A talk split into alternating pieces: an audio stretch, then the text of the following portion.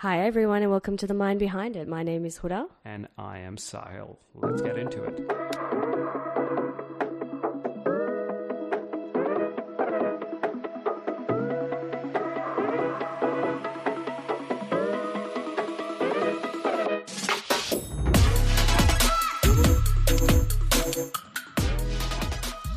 So my name is Judith. I live on the Canary Islands. This is in Spain, off the coast of Africa. And I don't know what to say. Interview over. It was really nice talking to you, Judith. You've got you've got too much. That's the problem. You're doing too many things. But the thing is, you see, I'm doing um, what I what I'm actually earn my living with is with marketing, online marketing, and I create websites and I, we do social media for my clients. But that is not really what is driving me in in life, really. I mean, on the very first level is probably my family, and then the second was always uh, exploring the mind and expanding the mind, and always trying to find out what is out there that's how I came into the Monroe Institute because always searching, always searching. There was never, no matter what I achieved in my life or what I had, and I have a great life. Somehow it was never enough. I always, I always was looking for for more. There was there was something out there which I needed to understand. Question that I have for you. It's extremely Yeah. important. And please really think about it before you answer. What is it like living on Canary Islands? Paradise. Yeah. what a great. I'm really jealous. I'm not going to lie. You are in Australia, no? Yep. We're in Melbourne. We're pretty lucky. We have no coronavirus or anything. So we're pretty lucky. Yeah, no, I know. We are watching that closely. How are you doing down there in Australia? We are also an island, and we are also trying to imitate what's happening in Australia. But we are not going to be able to do this. We are a tourist island, so we are Yeah. basically depending on the tourists from Europe. How did you end up at the island? I grew up in Austria. I'm a typical. I'm not a typical European because I have lived in many different countries. But I, I would like to call myself European. I've lived in many different countries in Europe. Vienna. But I am originally from Croatia. You know, ex-Yugoslavia. When I was one year old, my parents moved to Austria, and Austria is cold in the winter. And I remember when I was standing on the bus stop going to school, and there was icy roads and uh, freezing cold. I said to myself, "Oh God, I really need to go and live somewhere where it's always warm. I just need to go and live there." Yeah. And then was 22, somebody told me, "Listen, the Canary Islands, paradise, always warm, and so on." And then uh, we packed our bags about a year later or two and came here, arrived, and then I had to make my life here. I find there's such a difference in culture between Europe and India. Like, if I told my parents at the age of 22, like, hey, I'm packing my bags and going to Canary Islands, like, I'd never be able to talk to them again. Like, they'd never talk to me again. Like, that just, it's this European kind of vibe to, you know, just explore the world. Yes, that's very what we want. We want our children to basically when they're 18, we really want them to go traveling. That is very important. Mm. World, the world and themselves mostly, because when you are when you are with different people, then you then you learn about yourself, kind of. You know. Ex- Exactly. So you did say just before that you not satisfied, I guess almost because you were always searching for more. So how did you kind of stumble across the more? The Monroe Institute. I think when I was 13, I got introduced to the. I read the book by Dr. Moody, Life After Life. Raymond Moody was the very first person who I collected all the information of people who had near-death experiences. And I was 13, I remember, and I read this book, and I was, for me, it was like a memory.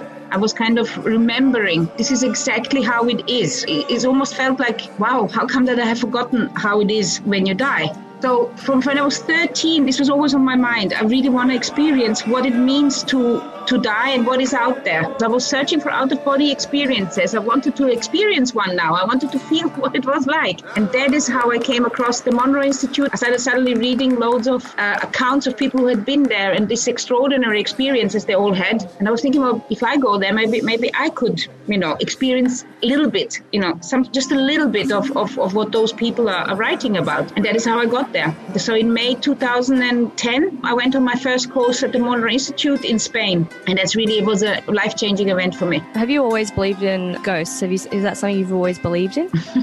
I'd say it's maybe spirit. well, you know, for the lack of a better term, yes, spirits, but you know, I just say ghosts. Okay, so when I was younger, I would have believed in ghosts. I, I believed in ghosts and I believed in all those uh, really scary aspects of the ghost world. When I was really young, I had the feeling that you had to have some special skills to be seeing ghosts and that if you didn't watch out, it could be dangerous. So I would never go and do a Ouija board or something. I, I was I was scared of it.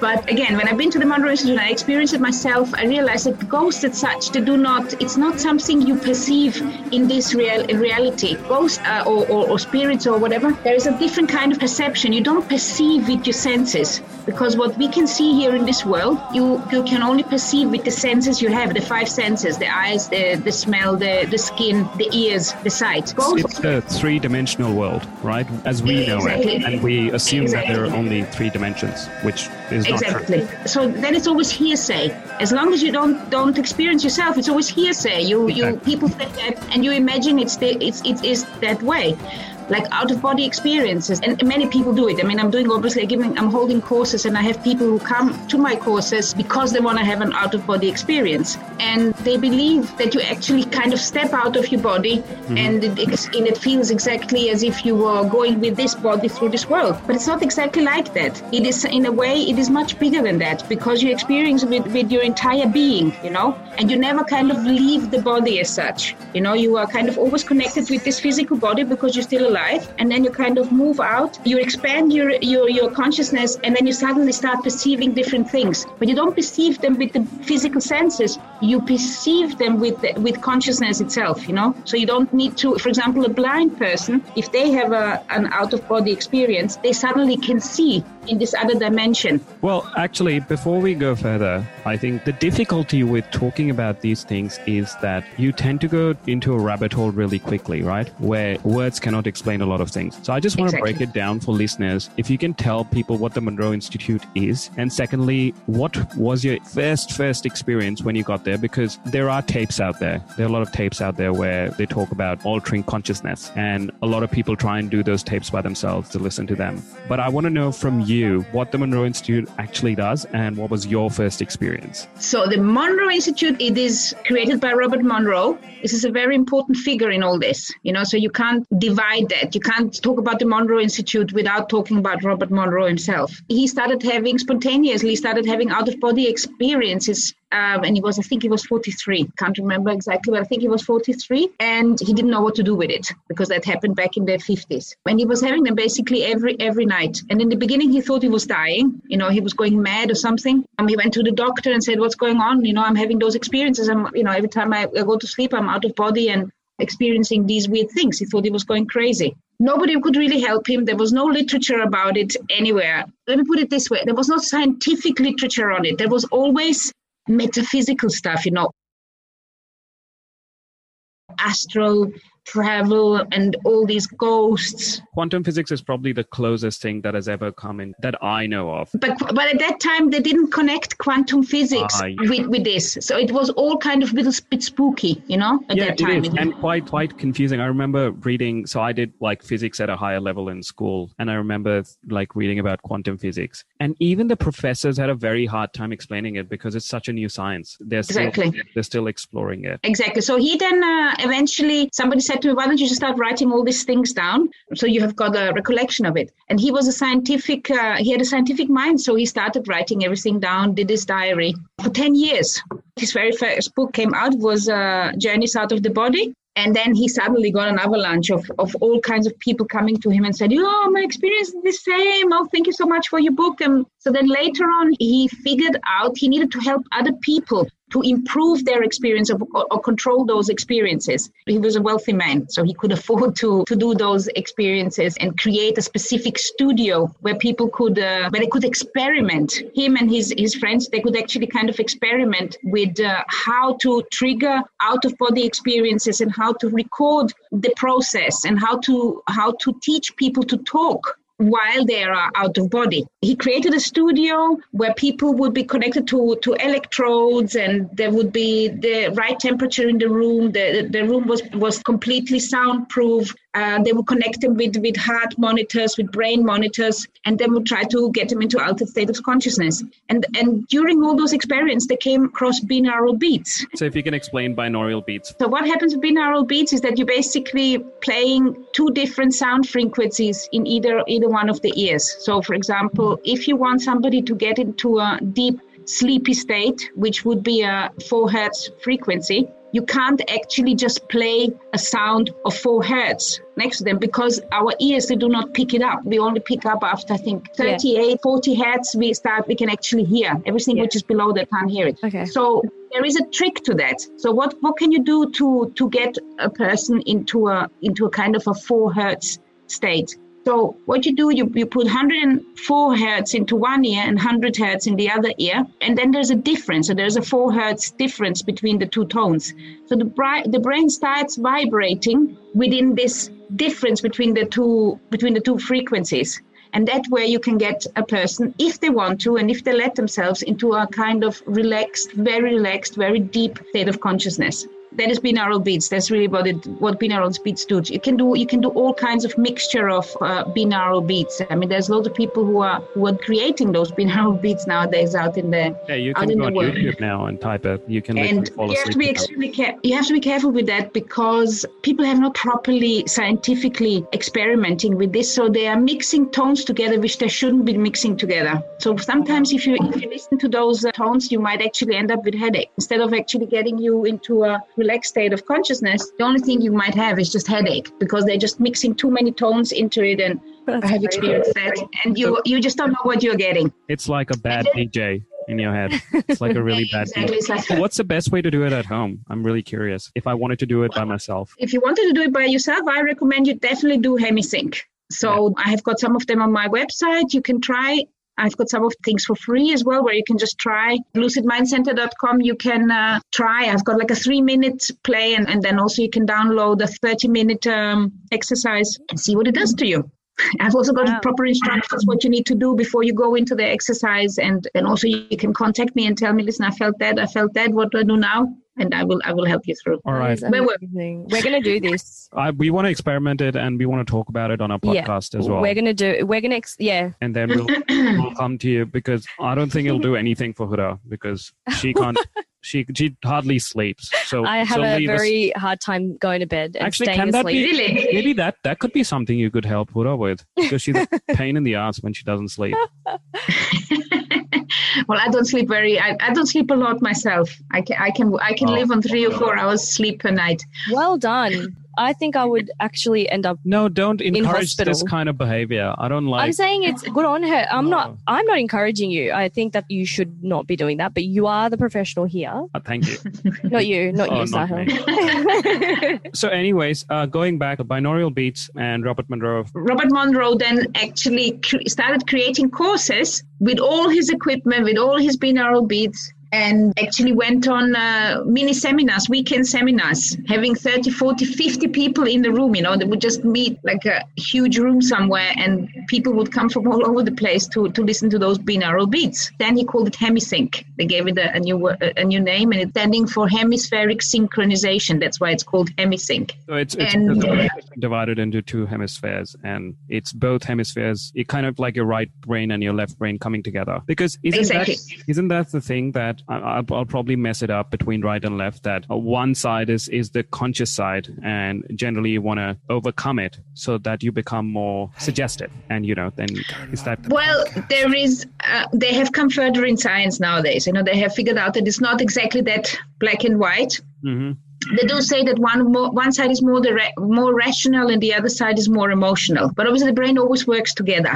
If part of a brain is damaged, then the, then then another part of the brain can take over. It's not exactly that black and white as we used to think 50 years ago. Yeah. But what is happening is when you are listening to binaural beats and when they're well mixed together, that you're getting something which is they call a hemispheric synchronization. So your brain is working in unison. For some people, they are more emotional and some people they're more rational beats or with hemisync your brain starts working in unison mm-hmm. and the personal effect or the subjective effect of it is that your mind is expanded and that you have got suddenly an ability to explore the consciousness which is beyond your body so like beyond your regular senses and beyond your body really. It's really the body because when we are in our presence now right now where we're sitting here we are really experiencing our life and our surroundings through our senses you know. You're feeling the, the heat or the warmth and you're looking you're smelling you're tasting and you're constantly experiencing your surrounding with your five physical senses. And you're not even aware that there is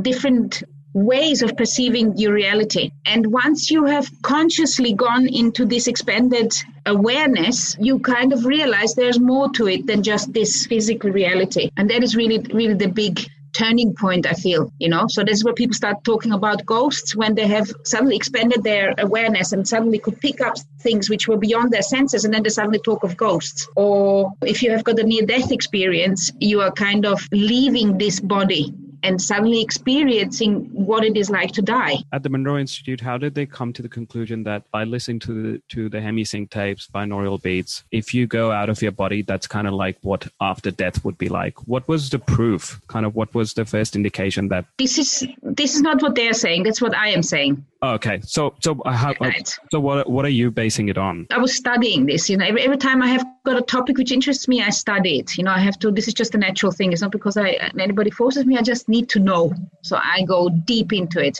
I have uh, read an incredible amount of near death experience accounts, and I have read an incredible amount of astral travel, which are old. Some of the stuff is 120 years old of those accounts of out of body, out of body travels. And what, what I realize is that's very similar. It's a very similar kind of when the person returns and tells about what has happened, what they have experienced, people, when they experience, when they are perceiving things with their expanded consciousness, they give it words, they, they call it according to their beliefs you know? So if they for example see a light if they are christians they might call it an angel or they might call it jesus or, or whatever. If they're muslims they might call it muhammad or something the same light. They're atheists you know if they don't believe in anything they just might call it the being of light or the, the being of love, you know? It is just the name we are giving it is according to our own belief system. But it's always, once you've experienced, you recognize they're talking about this light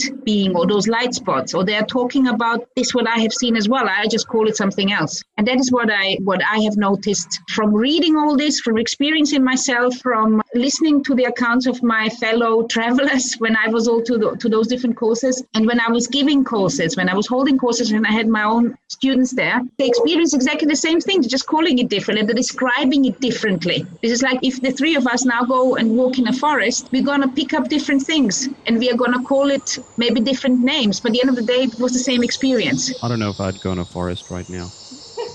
Wow. I'll definitely go with you. I definitely go with you. I think I'm gonna find a lot, a lot of things. We take the, we bring the dogs along. Yeah. Big, oh yeah, he, he will just kill. He will just run off. We'll be dead to him. He's like, I'm sorry. No, he'll protect us. I don't know. He'd run off. Well, that's the amount of trust. Okay. so, talking about your experiences, so what was that first experience like at Monroe Institute? So when I, I arrived there, I did it in Spain. So this was like a, this is what they call the. I didn't actually go to the Monroe Institute. I went in Spain to uh, uh, the Gateway Voyage. This is the introduction, introductory level which you need to kind of have before you can go on any other courses. You just need to, because it's like a step by step process. You are being led into the ex- expanded consciousness. You can't do this just like that. You know, you're going in and you're coming out. There is something which they call focus levels. So when we are in this consciousness level, which we are now, we, we are in focus level one. We are wide awake. We are here. We can talk with each other. And uh, with the Monroe Institute, that's why I like it so much, is because they actually really teach you and guide you and have made words, made levels where they really guide you in and out, and you learn how to achieve those and reach those levels without their help. You know, it's like it's like they're teaching you to ride a bicycle, or they're, they're teaching you how to explore these uh, levels of consciousness safely. That is the really the what what I really liked about it. When I first arrived there, I was fascinated. I was fascinated by the people. I was fascinated by the people I met and the kindness of also of the facilitators, how, how kind and, and wise they seem to be. They seem to know something which which I didn't.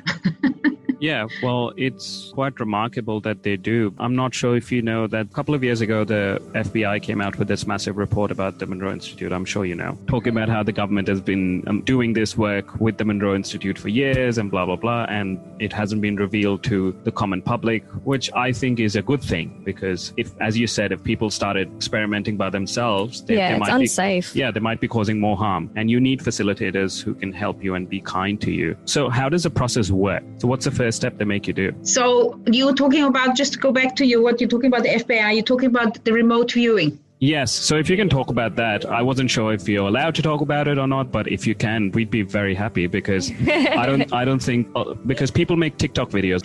So it's like these 60, 30 second videos where uh, this girl was talking about, you know, how the Monroe Institute has been working and now the FBI has finally revealed what happens in these experiences, blah, blah, blah. They can talk to aliens and basically sensationalizing it a lot. So we want to get the actual version of, of what this article was actually about and why did the FBI finally release these documents? I don't know what the article was about because I haven't read the article, but it's not been necessarily secret. I mean, that uh, the remote viewing they've been doing, I think, in the 70s in the 70s or 80s. Basically, there are some people who have got better skills than others Yeah. to remote view. It's not like we all all have got the, the same skills, you know. Some people can be marathon runners and some people cannot. Can you define remote viewing Yeah, I was going to ask what that is. Okay, so remote viewing means that you're getting into a you go into a deep meditative state and then you are basically said, can you please go to such and such a point and explore the area mentally? Okay, so you do it while you're kind of in a meditative sort of. So, for example, could say I could say, okay, now I want to know what your room is behind you without without actually being able to come physically there. my but I room is disgusting. You really don't want to go there. It's the la- last place you want to be. Give him a I would- hint. She was going to do it, and now she knows more.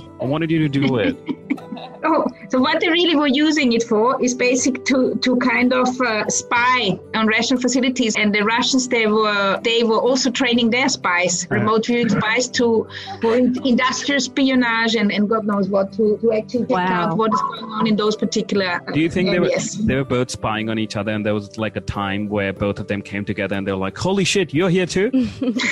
probably? What a coincidence! Let's have a dinner party." So, okay, so they're saying that that's what remote viewing is. Okay, so you basically. Remote viewing is basically you're going into a, somebody says to you coordinates, gives you coordinates or gives you a particular place and says, okay, can you please go and check out what's going on there? Right. And you have to be extremely, you have to be extremely good at it and well, well trained that you don't mix up the things you're imagining with the things which are actually there. Wow. So- So, so it's the- like a dream. It's like a dream. It's like lucid dreaming. If you know what that what that means, is basically become consciousness within your within your travels and try to explore the reality which is really there with your expanded consciousness. I don't know. I don't know if I've ever had a lucid dream. Would I know if I have? Have you ever had a lucid? Have you ever had a dream which you really really remembered and had the feeling that you were flying and you Yes. you were like, oh my god, free, and you could kind of decide where you wanted to fly to. You know what happens to me a lot though? I often Yeah. dream that I've woken up and then I haven't. That is a lucid dream. Over and over and over and over again until I finally wake up. But that is a lucid dream.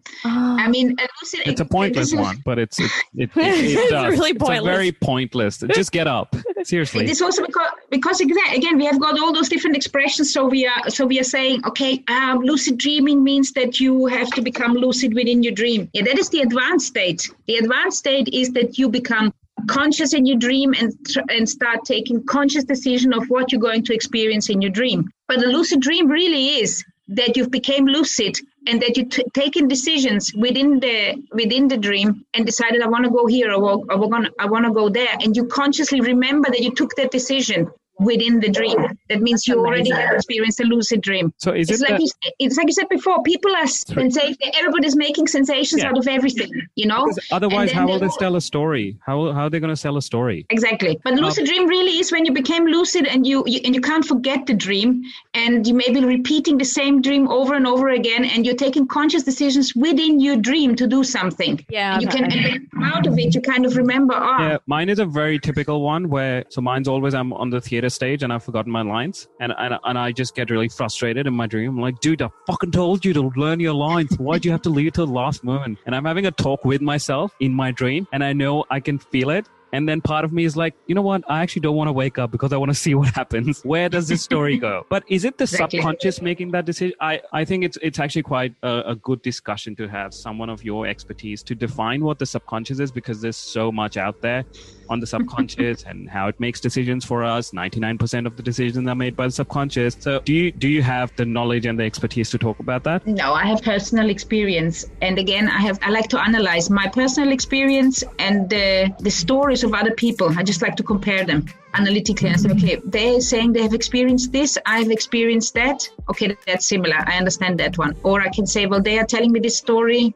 No, I haven't experienced that. I'm gonna have to just believe what they're saying to me that this is the truth because I haven't experienced it. That that is that is what I have. But I have not. In, I haven't got any psychological training as such where I can say, okay, this is the subconscious, this is the unconscious. Well, my my next question is when you were altering your consciousness and going into that space and and you've read so many accounts of people who've had near death experiences there, there's so many religions that are you know based on the idea that there's a heaven and a hell mm-hmm. right after. So, can you tell us what the accounts were, or what some of the similar accounts were as to what happened to them right after they, they sort of left their body? Like, is there a soul or? Mm, yeah, there's a spirit. I mean, okay, so the near death experience is fascinating. Oh, I love them. I absolutely love near death experiences. When I'm again now when i'm looking into this i probably had one when i was a kid i probably had one which somehow got stored away in my in my memory and then when i read the first one i was like that is what i had exactly that so there is those there is those institutions which are called for example Jans this is a uh,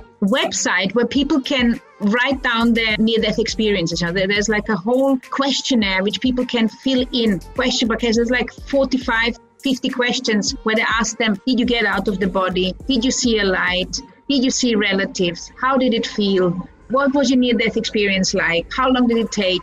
Did you see the city of light? And so on. So they, they kind of can they asked them all the possible questions which have been collected all over the years about near death experiences. And then they researched all this data and they figured out that there is kind of a order of aspects which people experience. So one of the most common aspects of people when they're having a near death experience is that they are perceiving themselves to be out of the body. You, you have heard of people saying, yeah, life review and uh, relatives and light. But actually, one of the most common one is to perceive themselves out of the body body. And then they might go back in. The moment when their heart stops beating and some and then nurses come in and revive them they're kind of out of their body and they perceive their body from above. And they can see how everybody is is trying to resuscitate them. So this is the most common experience is to be out of body. And it might might be only a few seconds might be only a few minutes uh, that they were actually out of the body and come back in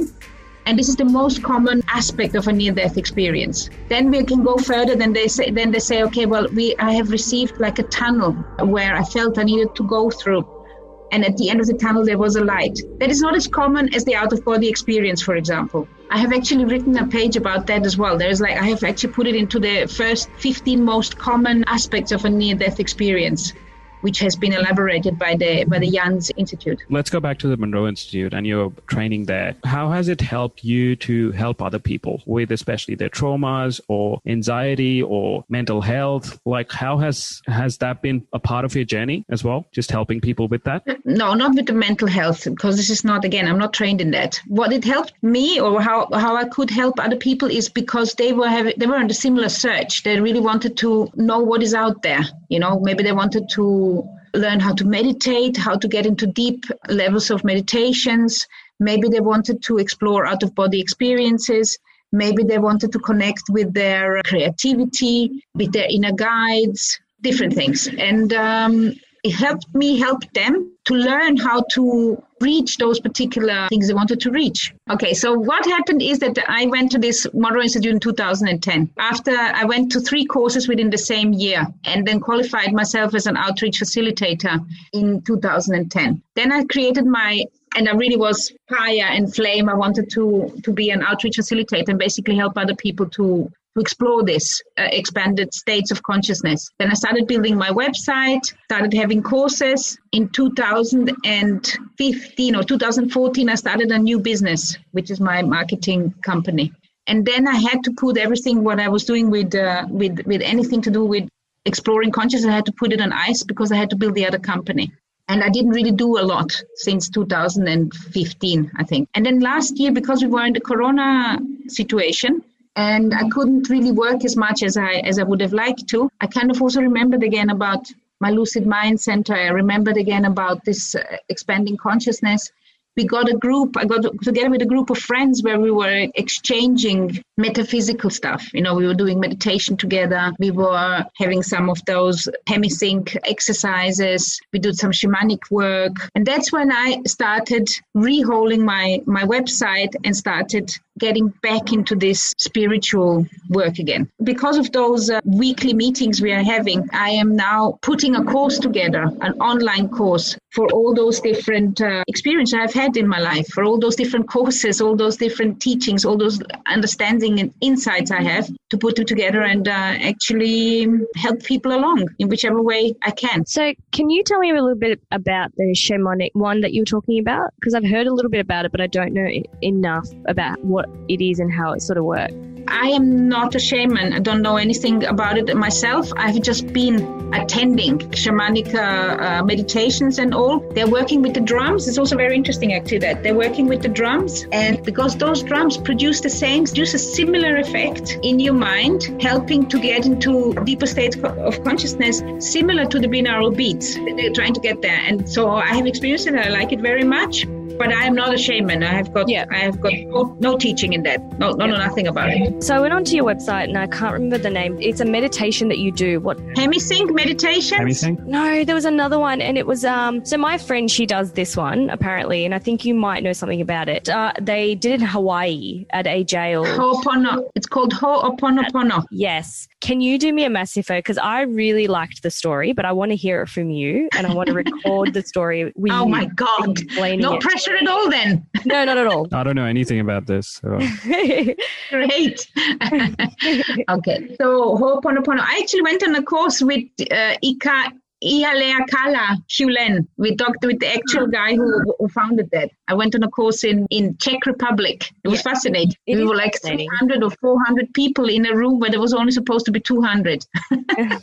of course, of course. Yeah. So the story with the Ho'oponopono is with Dr. Hew Len. He was a psychiatrist. He had a in a mental hospital, and according to the story, what he did, he actually had the files of the different patients. He was obviously talking to his patients and he was talking to his staff, and there was a lot of problems going on. He had a lot of a lot of his staff was overworked. Uh, there was a lot of very aggressive patients apparently in this uh, psychiatric hospital. And what he then did, he applied an old Hawaiian technique to those patients and all to this also to the staff that he used to take their file and then to each one of those files, when he opened it up, he would say, I love you, thank you, please forgive me, I'm sorry. And he used to do that to every single patient every day in the morning when he would arrive in the hospital. And he would do it also to all his staff. And he did, did that for a while. And apparently, then after a, after a short while, some of the patients became less aggressive. They were more kind. And the staff didn't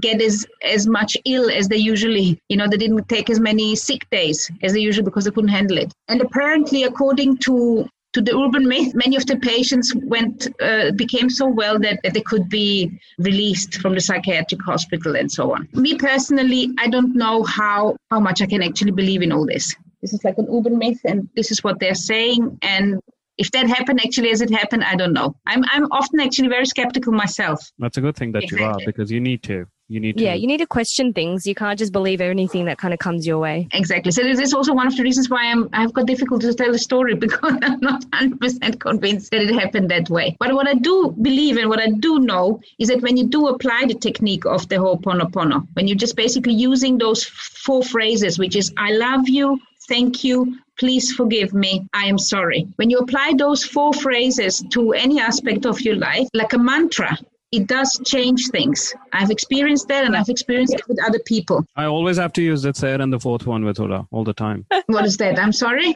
Yeah, please forgive me. Good one. Always that. It's always that. I, there's never the other two. I'm stuck in the third and fourth one. Please, please alter my consciousness so I can go into the first now.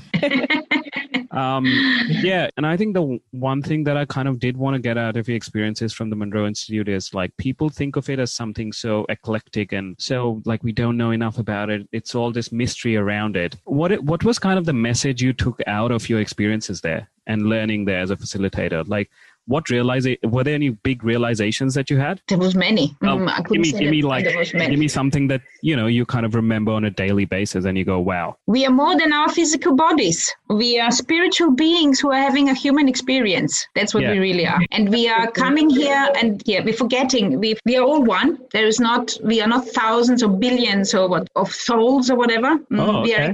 Are actually Wow. So you think that So we are one, one. one kind of, and we are all connected. We're all connected. It's like for me, this is like just imagine that you imagine like a tree, Mhm. and there is billions of leaves on those trees, and each each leaf thinks he's separate and better than any of the other leaves on that tree. with a lot of people like That's that? really A lot of leaves like with- that out there. Without the le- without the tree you, you don't you don't exist you know and we are all connected with each other through through the roots to the to the earth and we are all connected with each other through the different branches obviously you can't be connected to the whole world at all times but if you're spending a lot of time with, with one person you often pick up their thoughts and they pick up yours you know if you think of, of somebody they pick it up. Because again when you if you if you compare it to a tree this is because those particular leaves are on that particular branch. So because they are on this particular branch they are more connected to each other or closer to each other than the than the ones on another branch. But we are all we are all one and our physical body has got a particular mechanism in it so we cannot remember. We cannot Wow. remember past and we cannot remember what it means to be you. I cannot remember what it means to be huda and i cannot remember how what it means to be sahil because if i could i wouldn't be able to live my life as judith. Yeah. so there is a particular mechanism in our brain and i can't explain it. I'm not a, a scientist in that way but that is a kind of a knowing. I have got a knowing that we are all one and we all connected. And do you think maybe when we meet certain people that feel very comfortable to us or like home, that that's because they were probably a closer leaf to us? could be that they're closer leaf and it could also be because you need to meet them there is something they need to share with they need to share with you there's maybe something you have for them or they have something for you but Yeah. if you're being if you're drawn to them you should definitely make contact and find out what there is maybe maybe there is something there's a piece piece of information you need from them Yeah, I always, I've always believed that actually. I've always believed that most things that happen in our lives happen for a reason, even if they're really shit at the time. and Uh, Yeah. Do you reckon that happens with animals as well, between animals and human beings? I think that uh, that animals, in some ways, I think I think the, the the bigger your brain power is, the less connected we are to to nature and the universe. I- And I think the less. So, for example, an animal is more connected to nature than we are, and the tree is even more connected because they have got less less of this. They don't need stimuli.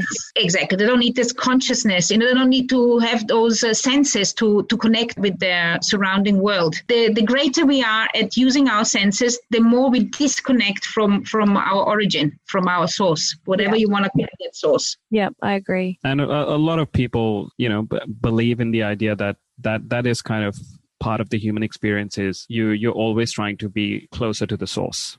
You want to get as close to the source as possible. And I think a lot of the time, a lot of people are so unhappy because they're doing all the wrong things to get closest to it. Yeah, or they're running far away from it without realizing it. I think one of the things which I learned is uh, the reason why we're coming back all the time, why we're getting reincarnated, if you if you believe, or uh, the, one of the reasons why it is because we need to wake each other up. We are in this deep sleep, if you will. That's also why I'm calling the Lucid Mind Center, why I'm calling it Lucid Mind Center, because I feel Yeah. that we need to become more lucid. We need to become more aware of, of who we actually are and where we wh- why we are here. We are kind of all blindly walking this earth and forgetting why we came. And then constantly there's more people coming to kind of remind us, come on now, wake up, wake up. This is not what we is not here because we need to have another war or because we need to earn more money or because we need to God knows what. this is not what we are here for. We are here to wake up and help each other to to remember who we really are. People are so obsessed with tomatoes. I don't I love them. tomatoes. I love I'm like, whatever. Me They're just too. I love them. I'm like, this, this is just a tomato. Okay, there are lots of. What about eggplant? Eggplant doesn't get as much love as a tomato does. Actually, eggplant's great. So I heard these stories, and my dad, my dad told me this story um, a really long time ago, and it kind of reminds me of what you've just said. He said that there was this man on a little boat. The boat had holes in it, and he was like, "God, please save me. This boat's going to sink. You know, give me a sign that you exist. Just you know, do something." So a couple of minutes later, suddenly out of the blue, someone came and you know he was like rowing over, and he comes up to the man and he goes, "Oh, you know, do you need any help?" And he goes, "No, no, no, no. I'm just I'm waiting for God." I'll be fine. Thank you. So the man leaves. And then he goes, God, you know, I'm still waiting. You know, please, are you going to save me? So he sends another person over. And the other person goes, Hey, do you need any help? And he goes, Oh, no, no, no, no. I'm just waiting for God to save me. And that person goes. Eventually, he drowns and he dies. And then when he gets up to heaven, he goes to God, You know, what the hell? Why didn't you save me? I kept begging and, you know, praying to you. And he goes, I sent you two people. I think what my dad was trying to say is that sometimes people come into your life to save you. And, you know, however you look at it, you've got to take that. I don't know. I thought it was a good takeaway. I believe third time the charm. he died, okay? and there is this beautiful there's this beautiful saying. It says when god sends you a, a gift he wraps it into a problem. I love yeah. that. Oh, i love that. really good. He wraps it into a problem. How horrible is that so i don't think it's horrible because because if humans got everything i know. that they wanted they would not appreciate it. I a 100% and humans that. humans instinctively love problem solving. We love it. We we like the idea of solving problems. Otherwise why would we three of us be having this discussion about figuring out what what it's like to you know have that altered state of consciousness. Why do we even need to go there if we are so happy with our present lives? Because we're not. Yeah so that's why we want to explore another dimension which will at least wake us up. And i like the idea of waking up. We everything what is happening uh, around us it is always reminding us. It is always a reminder of wake up wake up. That's how it works you know always everything you know. So every everything what we kind of uh, have uh, invented this is always because a, because a scientist looked at nature and then imitated it you know then he stood then he looked at something you know the wheel he saw the something happened in nature which made something roll down the hill and then he thought ah well, if I create something which is round, then I can transport things easier. So nature is constantly reminding us wake up, do it this way. Don't make life so complicated. yeah. And then we have idiots who believe the earth is flat. And then you go, okay, shit, you just just uh, didn't get the point at all, did you? Well, well, anyway, you're doing a really you're really doing a really good job. I mean, you I've seen I've seen some of your podcasts. They're very interesting. I mean, you're doing really well. Thank you so much. Well, it's only as interesting as I guess is what I believe. Yes. And I don't know, some someone really smart told me this, and it, I've always carried it with me. I don't know who this person was, but they said that you know God always sends you gifts wrapped in problems, and it's always stuck with me. always, always. I was thinking about time traveling today, actually, and I thought, you know, everyone loves the idea of time traveling, but we still haven't figured out daylight savings. no, do you know how much struggle? Oh my God! Please don't even. So, so technically you were in GMT plus one. So when I typed GMT time, Greenwich Mean Time, it gave me one hour after. But then time in London is GMT plus one. So I think there was a daylight saving there as well, was there? Yeah, of course. We are plus one, but because we are in daylight saving. But Spain is, well, anyway, I don't know how it works. See, yeah, exactly. See, what the hell? And we want to do like time traveling. Imagine we get there and we're like, well, we did. We did time travel. You see? Yeah. yeah, technically we are time traveling. Do you think aliens That's exactly exist? what happened. What happened actually, because you, I thought it was at one time, you thought it was at another. So that in itself is a message. That is, you see, that is one of the other things which I took away from the Monroe Institute. That everything is a message. Again, someone said that God gives us. oh my God! Stop repeating problems. it. I really like that. It, spiritually, really awake. I think. okay. Oh, you know what? what is so also very interesting. I, obviously, I speak several languages, and gift. You know the English word gift. Yeah. In German means poison. Gift. Ah. That is so funny. it is actually really funny. Because I wanted to gift a lot of people. I'm sure you want to gift a lot of people. and I've gone now, uh, maybe not. Judith, one last question. Uh, aliens. What's your personal personal thought about that, or have you not given that enough thought? Because I've given that a lot of thought. Yeah, I've given it a lot of thought. I feel like you'd be a great person to chat with uh, on a glass of wine. I don't know why I feel that. Definitely. We can do that next time. We just get a glass of wine. It's going to be your morning and my evening. oh, yeah, that's right. Yeah. So we're going to be drunk in the morning then. Well. yeah. And just to quickly say to you about aliens. Aliens, uh, again, is what the way people perceive it. Aliens are nothing else than angels or what, what some people would have maybe called angels and other people would have called ghosts. This is, again, it's some kind of extrasensory perception if aliens really can time travel, I don't think we would see them unless they want us to see them. Have you heard about those uh, appearances of Mother Mary, you know, of uh, in in Medjugorje or, or, places like that, where, where young children they they see the Mother Mary, you know? No. There's maybe three have you never heard about this? In Portugal as well, in Fatima has happened. Wow. No. They have got an appearance uh, of of Jesus' mother. You know, Mother Mother Magdalena. I don't even know how we call this. Uh, Virgin Mary. Virgin Yeah, Mary. Mary. And uh, this is totally fascinating as well. So there is maybe a group of whatever, say four or five kids, and they all only them see this appearance of, of Virgin Mary, and she's giving them messages, and they're in trance. And and doctors had gone there and measured their pulse and and uh, temperature and and their brain waves and, and, and God knows what. And those kids were in trance, and they they were seeing her. Nobody else could. And the, you know, people then Wow. these I always think that kids are the most connected, and I think it goes back to your initial theory with animals, where you know, because kids are still so young um, and they have less stimuli, that they're kind of a lot more in touch with nature. and they're less they're less uninhibited that's why when we drink alcohol we tend to have and i mean that's why people do drugs and that's why people have those experiences with hallucinogenics Yeah, is because Uh, but this is what is very become popular now. This ayahuasca. Ayahuasca. ayahuasca. Yes, Have you done it? I know. I no, I have not, but I I've heard of one of my really good friends. She has done it, and she have says, you done it Have you? done it judith No, no, I wouldn't. yeah You same wouldn't? Too old. Oh. Too old. Do you suggest we do? i'm not doing I'm not suggesting anything. She's like, I better be really careful. I suggest you do. I suggest you do hemisync because that's safe. Yes, I Well, want to. I actually really want. um, We're going to do it. I reckon what we're going to do, we record the and then we're going to record a podcast about it. And, And that's, that's what I want to do. And what we're gonna, what I'm going to do, I'm going to week, I'm going to do weekly seminars. Well, weekly sessions Okay. Yeah. um, where we are going to do different different exercises. So, Okay. would you be able to do this in the morning? So, if I do, if I say, okay, I do it seven o'clock GMT, what time would that be in Australia? That's 7 7 gmt would be four, Five? 3 or 4 yeah 4 or 5 in the afternoon Four or five in the afternoon. depends depends what day No, no, that no, in the evening. If I would do it seven p.m., oh 7 p.m so Um, that'll be 3 or 4 in the morning yeah. that's not good. yeah So you'd have to do it. I would have to do it like in the morning, like this time now. I would have Yes. to do it like nine Yeah. o'clock in the morning. yeah Mm-hmm. So nine o'clock in the morning would be what time in Nine in o'clock in the Australia? morning would be uh, seven o'clock for us. yeah which is when we started today Which is when we started. Actually, no, six o'clock. Six o'clock. yeah 6 o'clock Ten forty-five right here, right now. Let me see. Okay.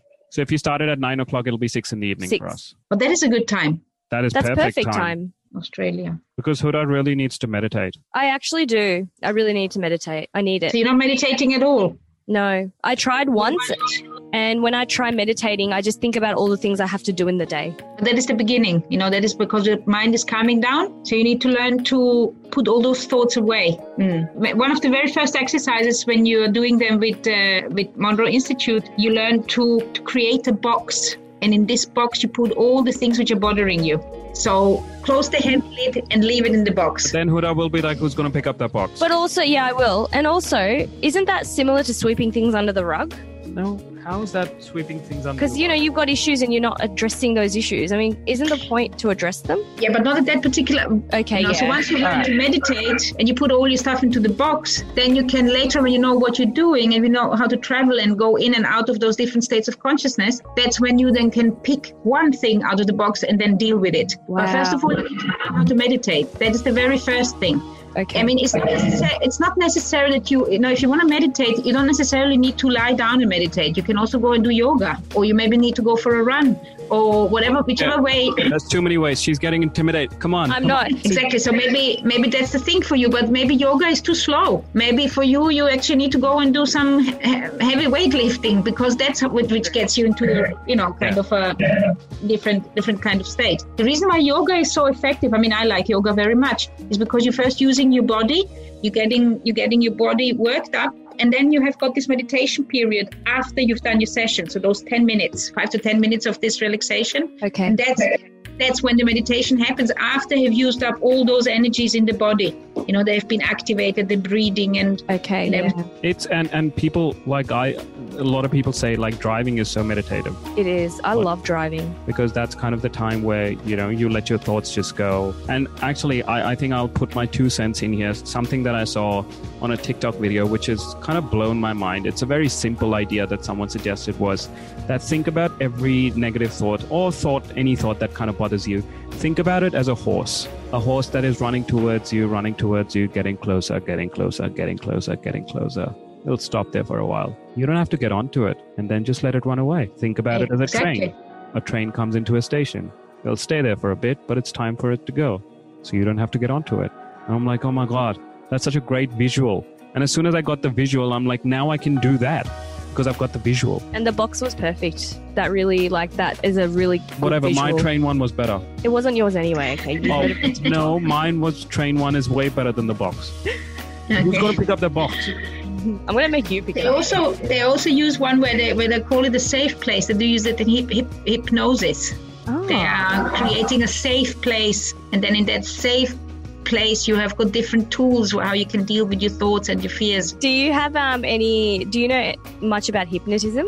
No, not so much. But I have a friend who is a hypnotherapist, so and she's Oh. she's also here in, in Europe. She's also part Can we talk to her? for sure. And I'm actually going on a spoon bending online seminar next Sunday.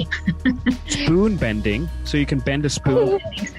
Well, the Monroe Institute has got one of the courses which are called MC Square. And on MC Square, you learn how to bend a spoon or light a light bulb by holding it or grow a plant faster than it than it can. And Well, I can bend a spoon, but Not with his mind. Yeah, but oh, I love that. This is one of the next courses I would like to do. It's called MC Square. You know, yeah, like the one. energy is equal to MC Square. Exactly. Wow. And uh, it's also because uh, there's this guy called Joe Gallenberger who lives in Las Vegas. He's also uh, associated with the Monroe Institute. And he's actually doing seminars of how to influence dice. You know, so when Wow. people get gambling, Also, you can gamble, you can win. That is amazing. you can win. Wow. So, yeah, and it's also about manifestation. I mean, you need to, everything you want, uh, I mean, everything you kind of manifested in this life. And if you think back what you have manifested in your life, it all started with some kind of idea. Oh, you're now you're getting into my zone, Judith, because I'm massively Yes. into. Oh, I love, I love that. I love this. I mean, I know that everything what I have in my life is this always been started with an idea or, or the desire or a wish. Yeah, they say if you have the desire, that means it's already happened. Exactly. It that's why you're It's desiring it. It's it's the desire which makes it happen. It's it's uh, we call they call it law of attraction and all those other kinds of things. But it's actually the the most powerful, absolutely most powerful state of mind which will which will make bring something into reality is the desire to know. If you desire to know, you will know. Mhm. And that's why you have to be and that's why they say be very careful with what you wish for because if you desire to know what this or that feels like and you're not 100% sure that you want to experience that, don't wish it. Yeah. Don't desire it. Yeah. It's a desire to know which makes it, which moves it, it makes it happen, which will manifest it. That's why in the law of attraction they say if you want to have a house, you know, cut out a piece out of a magazine of the house you would like to have, hang it on your pinboard, look at it all uh, all the time, and imagine what it feels like to to live in it. It's because it's the desire to know how would it feel to live in this particular house which will manifest it or the desire to know how would it feel to receive this check where it says one million dollar on it Wow. I've already seen that check. well i can expand on that for and then i can talk another three hours about Wow. That is amazing. Well, we we are gonna have to uh, do another session with you, But yes, thank you so much for your time. It's been incredible. and thank, thank you you for so much thank you for gathering your thoughts because this is something that's really hard to talk about and explain in words. Words don't do it justice. So thank you for taking the time to do that. and thank you for finding me thanking thanking the universe for getting us together and yeah you're on the other side of the globe so we are like a circle we are like a we are like a wheel we are making things Bye bye. Thank you, Judith. Bye, Thank you. Judith. Bye. bye have a nice one You too. bye